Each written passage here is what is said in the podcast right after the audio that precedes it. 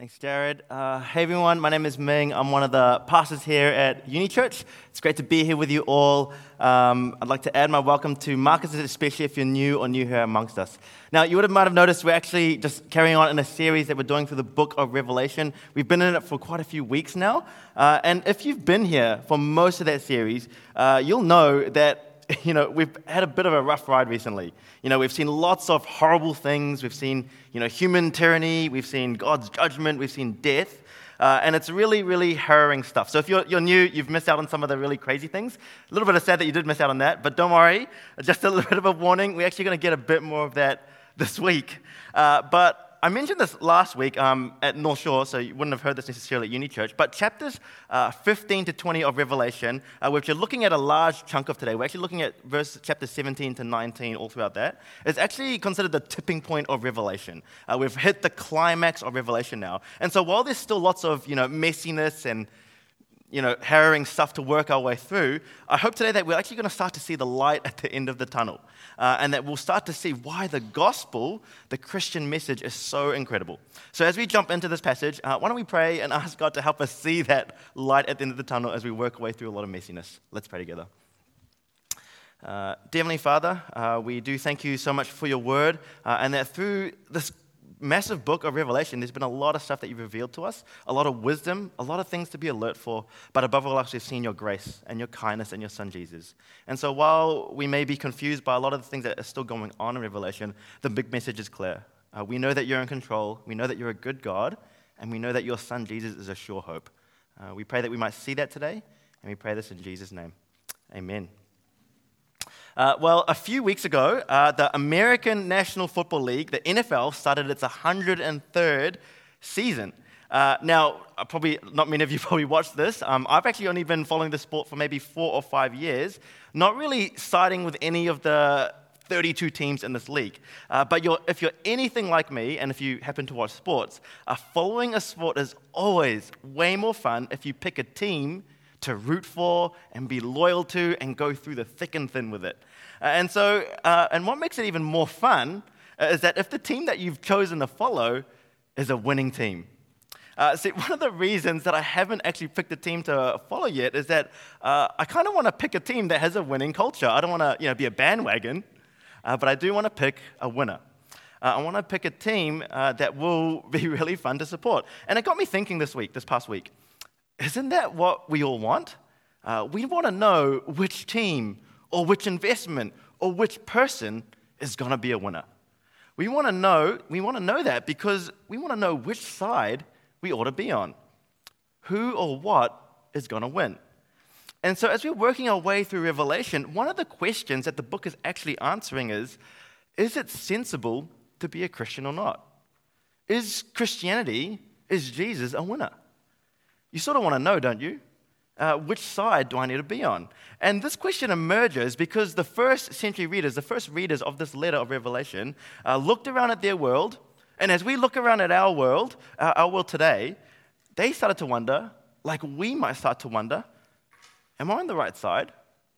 Am I investing my life in something that's a complete waste of time and something that's just going to go nowhere?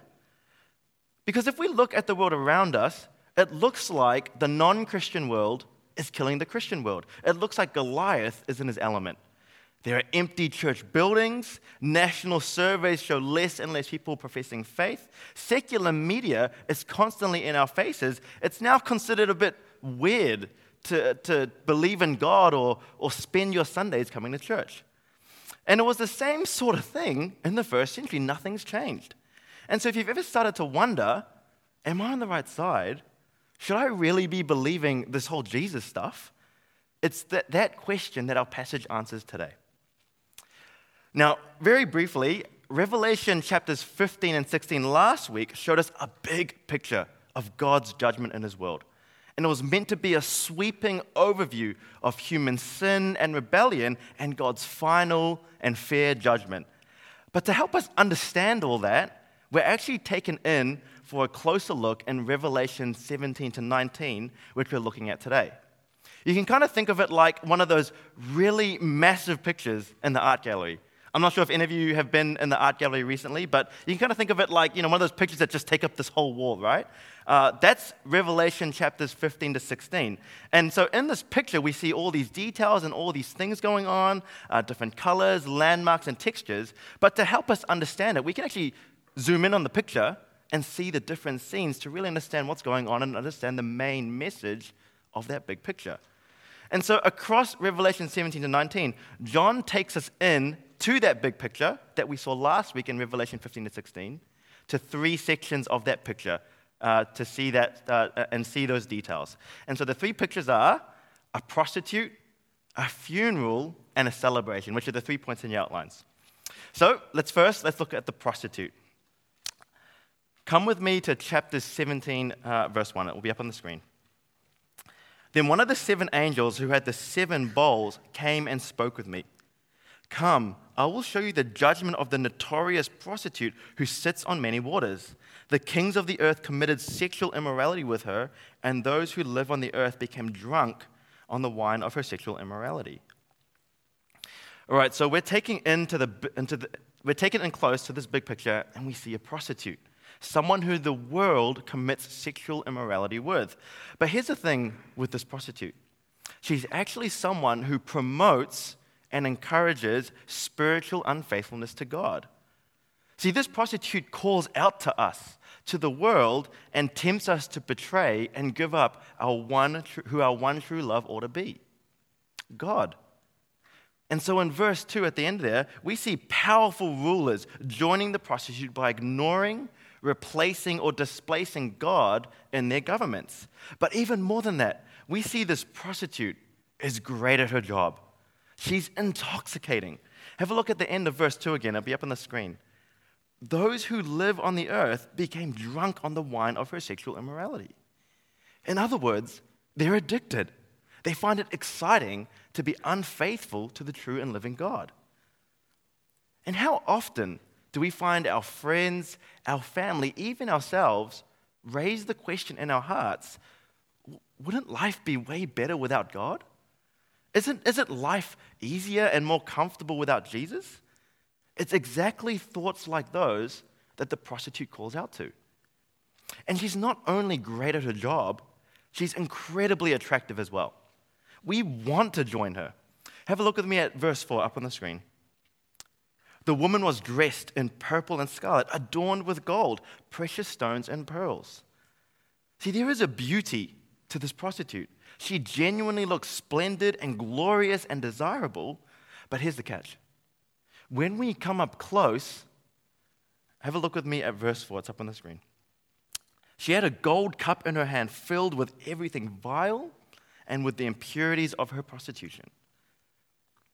See, even though outwardly there is a beauty and desirability, right? It's only when you go up close and look inside the cup, underneath all that makeup, you find immorality and corruption. Just like the private lives of, of many emperors throughout history, politicians, and even religious gurus who scoff at the living God, it's only when you look within do you see what's really going on. Have you ever had one of those experiences where you know, you're, you're driving or walking down the street and it's lunchtime and you're starving. And then out of the corner of your eye, you see the Colonel. You see KFC. And so you think to yourself, I could do with some original recipe. So, so, so you go in, you sit down, and the chicken is right before you and it looks so good. But after eating it, you, you look at your fingers, the grease, you feel it in your stomach, you feel filthy. Now, I joke, but the prostitute really is a bit like that. She looks wonderful. You want her. But underneath is everything vile and impure and filthy. Now, I do still like KFC, so I'm not saying you can't eat KFC. Um, but have a look with me at verse 5 at this prostitute, another look at her. Verse 5. On her forehead, a cryptic name was written Babylon the Great, the mother of prostitutes and of the vile things of the earth. See, the picture we're looking at is the source of everything that is impure, vile, and spiritually unfaithful to God. The prostitute, Babylon, is the pattern of all that is antichrist in this world. She stands for the world opposed to God. And so, all throughout chapter 17, there's all this detail about Babylon. I won't go through it all, but in short, chapter 17 is trying to paint this picture of a great temptress, someone who lures us into doubt, sin, and trouble. And so, in verse 6, we see how powerful she is. Uh, I mean, we see that she's ruthless, she's drunk on the blood of the saints. And then in verse 9, we see how powerful she is. She sits atop hills and kings, she sits on top of them in verse 14, she wages war with the Lamb Jesus. She's anti Jesus. And in verse 15, she captivates the hearts of people all over the world. They're wrapped around her finger. And all this imagery is actually meant to come as a shock. We're meant to gasp as the makeup is washed away and we're shown what's really underneath. Have a look at John's response at the end of verse 6. It's up on the screen. He says this When I saw her, I was greatly astonished. And what this is trying to tell us is we need to realize that Satan operates in this world through things like political power or religious power or whatever it might be. We need to realize that he operates in such a way that people will be shocked, genuinely astonished to discover that Satan has been behind it all along. See, our world thinks that it's all being very, very progressive, very positive, very pro choice when it passes laws that go against God's word and silence testifying to it. We go around swapping ideas, watching and reading things from Dawkins and Harris, buying their bestsellers, thinking, oh, that's really clever. That makes so much sense. But we need to ask, where does this opposition from God come from? Because at the very end, people are going to be shocked that it smells of smoke. It comes from the devil. Now, at this point, you might still be left wondering just who is Babylon? Who or what is Babylon meant to represent? What am I meant to look out for? And look, this is where people have gone wild. Everyone has their own theory.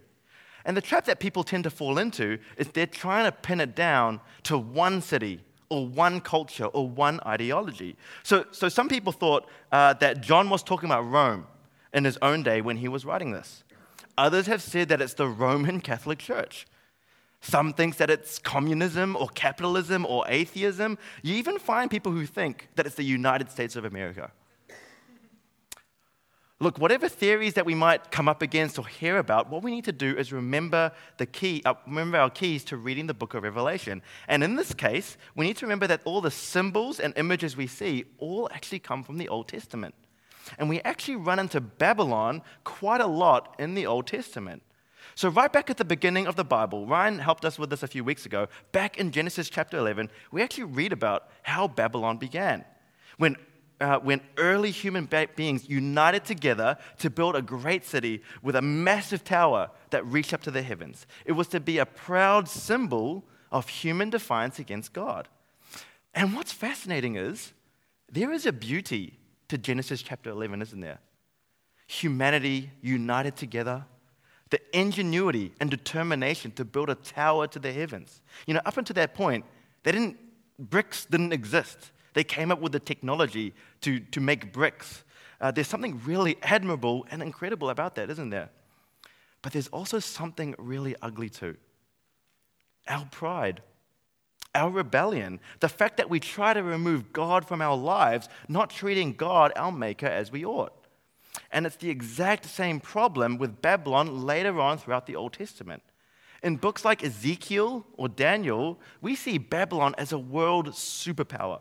Babylon is great, strong, beautiful, but at the same time, completely godless. Babylon is idolatrous, it's proud. She's the symbol of the very best and the very worst of what humanity is capable of. See, what we are seeing here in Revelation is the ultimate picture of human rebellion. She's not one city, she's every city. She's every culture, every ideology. In fact, I think that she's every human heart. And Babylon represents humanity and our rebellious hearts and desires to reject and defy God. Absolutely. I think Babylon was Rome in John's day, but I think she's New York. She's Los Angeles, she's Tokyo, she's Auckland. She's all of us in our rebellious little lives rebelling against God. But here's the point just like all of rebellious humanity, Babylon has a beauty to her. She's clothed in gold, purple, and scarlet. There's everything you can imagine buying there. Just have a look at chapter 18, verse 12, up on the screen. Uh, in her comes cargoes of gold, silver, jewels, and pearls, fine linen, purple, silk, and scarlet. That's just a long read. Just look at all that stuff. And what Revelation is trying to say is don't get mesmerized by that glory. See, we can be so amazed by the splendor of Babylon, by the things we can do as humankind, by the latest gadget we can invent, by our next great record breaking feat. We can be so mesmerized by that glory that we never see the evil that goes alongside it. We overlook the millions that we just consign to the scrap heap of starvation and poverty so we can drive our BMWs and we wear our Nikes. We never see the species that we wipe out so we can have our perfumes and use our plastics. We never see the used and abused in Babylon. And when we look past the harbor bridge, the sky tower, the, the beachside views, when you look past the fancy bars, the cute cafes, the, the pretty lights at Britomart, when you strip away all that, all the bright and shinies, that's what lies underneath. And that's the thing Babylon is the very best and the very worst of humanity. It is beautiful, inventive, and luxurious, and proud, and arrogant, and sinful, and wicked. And because of that, we actually get two views of her judgment. So let's first look at the first view at the funeral. Uh, so have a look with me at chapter 8, verse 1. After this, I saw another angel with great authority coming down from heaven, and the earth was illuminated by his splendor. He cried in a mighty voice, It has fallen. Babylon the Great has fallen so, chapter 18 carries on a lot of the similar imagery that we actually see in chapter 17, but this time it's all about Babylon's judgment. And at the heart of why Babylon is judged is her pride. So, have a look at verse 7 up on the screen. As much as she glorified herself and lived luxuriously, give her that much torment and grief. For she says in her heart, I sit as a queen. I'm not a widow, and I will never see grief in Babylon's heart, she boasts proudly I'll never mourn.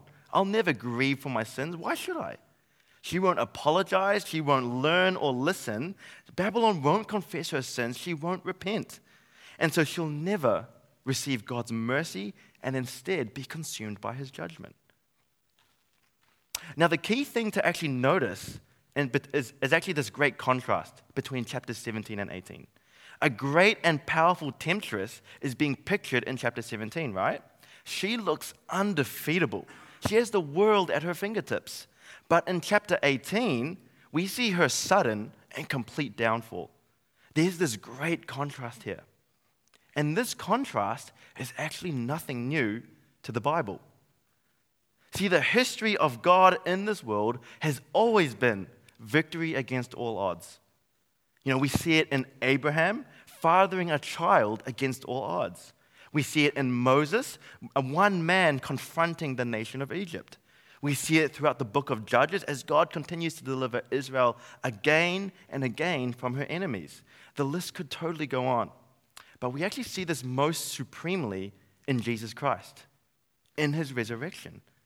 Against all odds, Jesus defeats death itself. We're talking about the God of galaxies here. He's in the business of, doing, of victory against all odds. And at the death and resurrection of Jesus, he lit a bomb. He lit the fuse of victory. And when this bomb goes off, the world is going to be tidied up in this great power and justice of God. And all throughout chapter 18, we see the finality and totality of God's judgment on Babylon the Great. What takes years, decades, centuries to build up will, be, will come crashing down just like that. So have a look with me on the screen at these few verses. These, these are repeated phrases throughout the chapter. In verse 10, for in a single hour your judgment has come. Verse 17, for in a single hour such fabulous wealth was destroyed. In verse 19, for in a single hour she was destroyed. In other words, all the powers in the world, cities, ideologies, cultures, whatever it is, no matter what their claims are, thinking that they're going to last forever, in the end, they'll all just come crashing down in an, in an instant. And that's not all. Throughout verses 21 and 24, the repeated phrase is never again.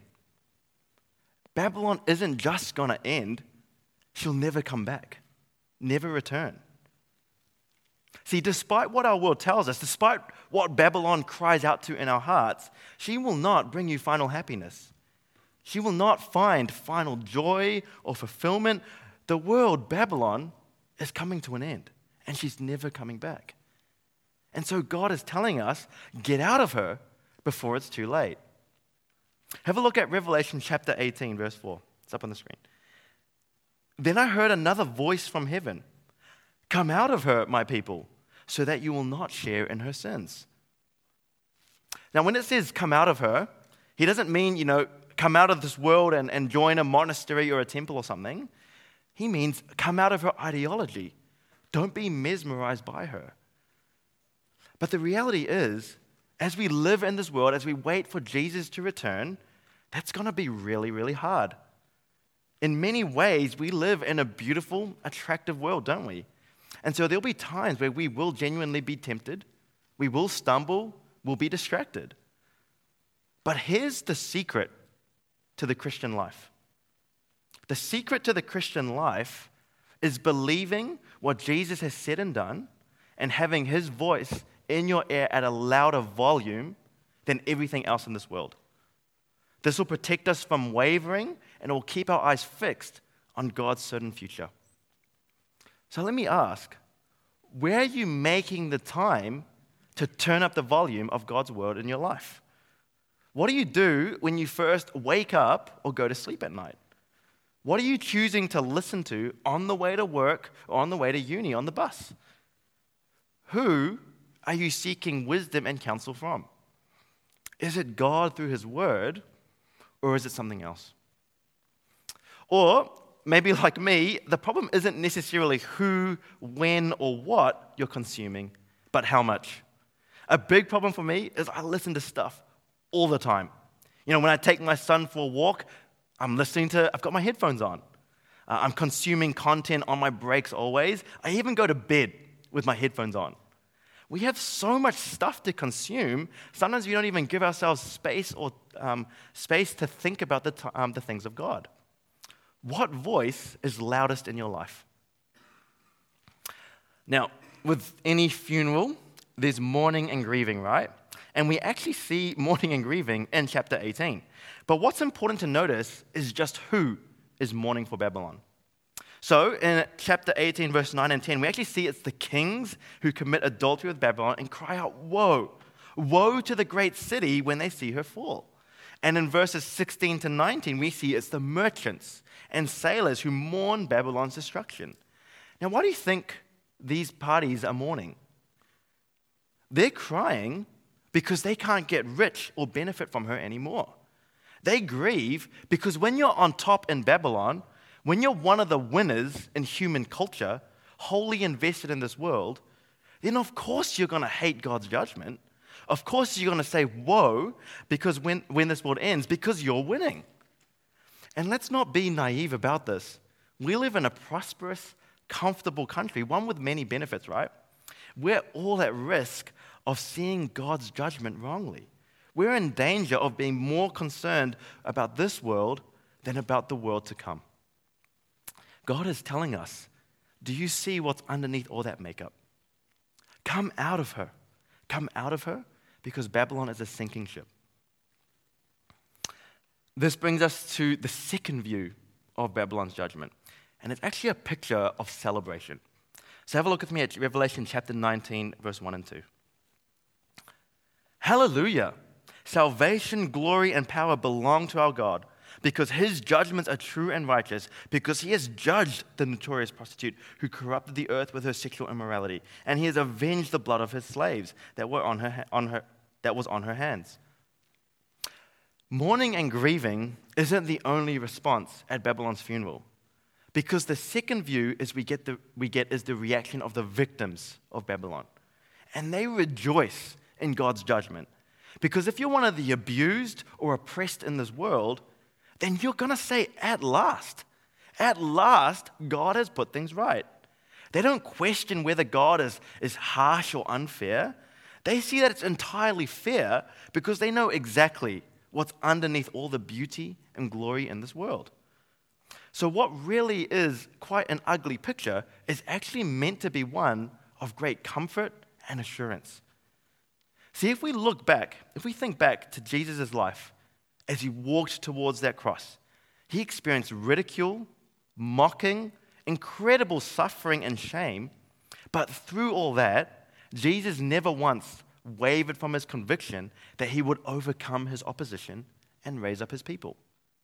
And here in Revelation 17 to 19, John is actually painting that vision that kept Jesus going. And just like an advanced screening of a movie, we get a picture of a massive victory where Jesus destroys Babylon and raises up his people. In this world, Jesus' people are the lowly and looked down upon. They're called crazy and foolish for following Jesus. But it's these people that Jesus will raise up. And on that day, Jesus is going to separate believers from unbelievers. And when we read this, when we see that, we're meant to cheer. We're meant to celebrate when God does that. But here's the thing if you're anything like me and you read this part of the Bible, it leaves me conflicted. I mean, I get it, I understand it, it's not a very difficult passage, but honestly, I've always been really uncomfortable with Revelation 19 because these verses rejoice in judgment. Hallelujah is the repeated phrase throughout chapter 19. True and just are God's judgments. I've always been uncomfortable with that, and I'm uncomfortable because I'm just slightly embarrassed by it. I don't want my non Christian friends reading that. And yet at the same time, I do. Because what this part of Revelation do, uh, does is it teaches us that the world we live in is not a wonderful place. I mean, the bit we live in is, is pretty spectacular, but underneath all of it, even in our own little paradise here in Auckland, the human heart and human culture is still just a prostitute. It's all tidied up to hide all the ugliness, but it's a wicked city. It's trading in death and trading in human evil, and God is right to judge. And as, comf- and as, as uncomfortable as I feel about all that, I shouldn't feel uncomfortable. Because Revelation keeps telling us again and again true and just are God's judgments. And so as we read Revelation 19, verse 2 should be our prayer. We should say, God, judge. God, when are you going to put everything right again? God, do what you say you'll do in Revelation 17 to 19. Make Jesus come in glory. Judge the prostitute of human culture. End the evil. That ought to be our prayer because it's the prayer of the saints. And yet at the same time, we ought to say, but God, please not yet. Please not yet until, I've, until, until my friends hear about Jesus. Not until my family hear about Jesus. Not until I've had enough time to get them out of Babylon. See, we have this conflict. We're torn in our hearts because we long for justice. And yet at the same time, we want the mercy. And that torn heart is just about as Christian as you can possibly get. For God so loved the world the sinful world, the world of Babylon, the prostitute. For God so loved that world that he gave his one and only Son, that whoever believes in him shall not perish, but have eternal life. And so, being a Christian in the world of Revelation 17 to 19, our world means having two great passions side by side in our heart hating the world just as much as God hates it, seeing the world exactly as God sees it a prostitute, and yet loving mercy and loving the world just as much as God loves it. And it's only in Jesus, it's only at the cross, do those two things ever come together. See, in Jesus, we can only in Jesus can we see how seriously God takes sin. Seriously enough to kill his only son to judge it. And it also shows us how seriously God takes mercy. Seriously enough to sacrifice his only son in order to give it. And for us, that means for the rest of our, our lives, we need to stay on that knife edge of both hating and loving the world. Seeing Babylon and saying, yes, it's a beautiful city, but also saying it's an evil city. Saying to God, when will you judge it? But at the same time, crying out, please, not yet. This is the constant tension of living the Christian life in this world. Loving this world, but never being seduced by it either. Have a look with me again at verse, chapter 18, verse 4. Come out of her, my people, so that you will not share in her sins. This is as clear a call uh, as for any of us as Christians to be, uh, to be different to the world and, and the city that we live in. That we'll love the city, we'll love Auckland, but we won't love the lust, the sinful materialism, the pornography, and the wealth, and the luxury, and all those things. That's what Auckland loves. And we love Auckland, but we don't love what they love. Christians are different, our hearts are different. We hunger for righteousness, we groan for justice, and we long for God to be glorified. And it's not about commands, being told what to do by some tyrant God. So often I find that people are, are concerned with Christianity just being about a bunch of rules that you follow in an ancient book. No, it's actually far more radical than that. This passage is asking us do we see the world the way that God does? Do we see the evil in our world? How lost it is and how desperate it needs mercy? Because if we do, then coming out of her isn't a command, it's our appetite.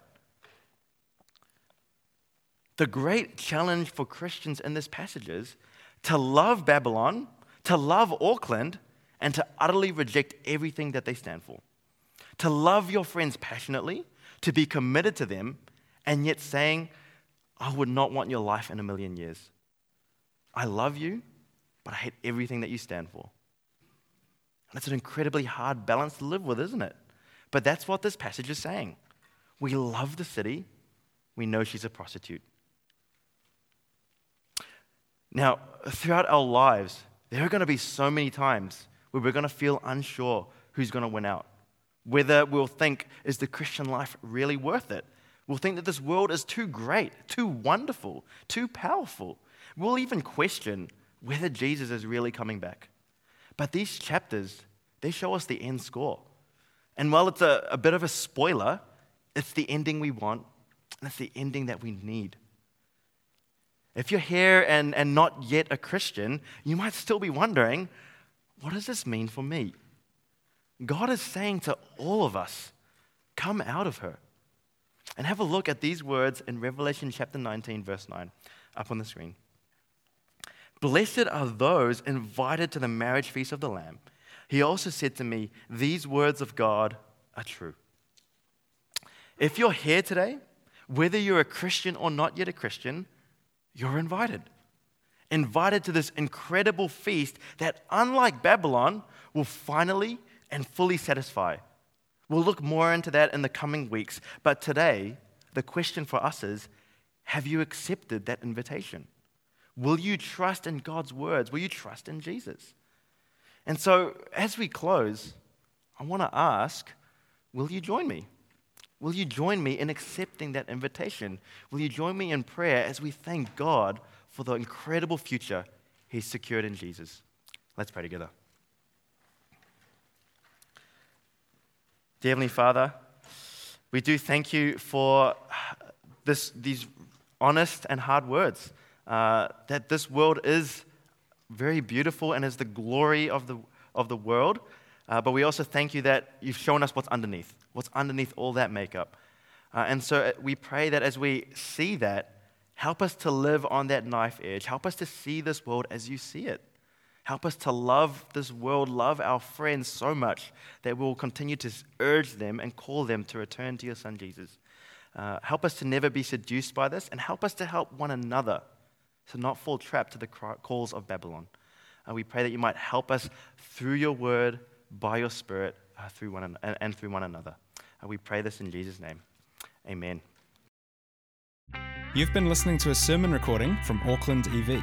We hope you found it helpful, and if you'd like to find out more about Jesus or about church, we'd love to get in touch. So check out our website at aucklandev.co.nz for more details. Thanks for listening.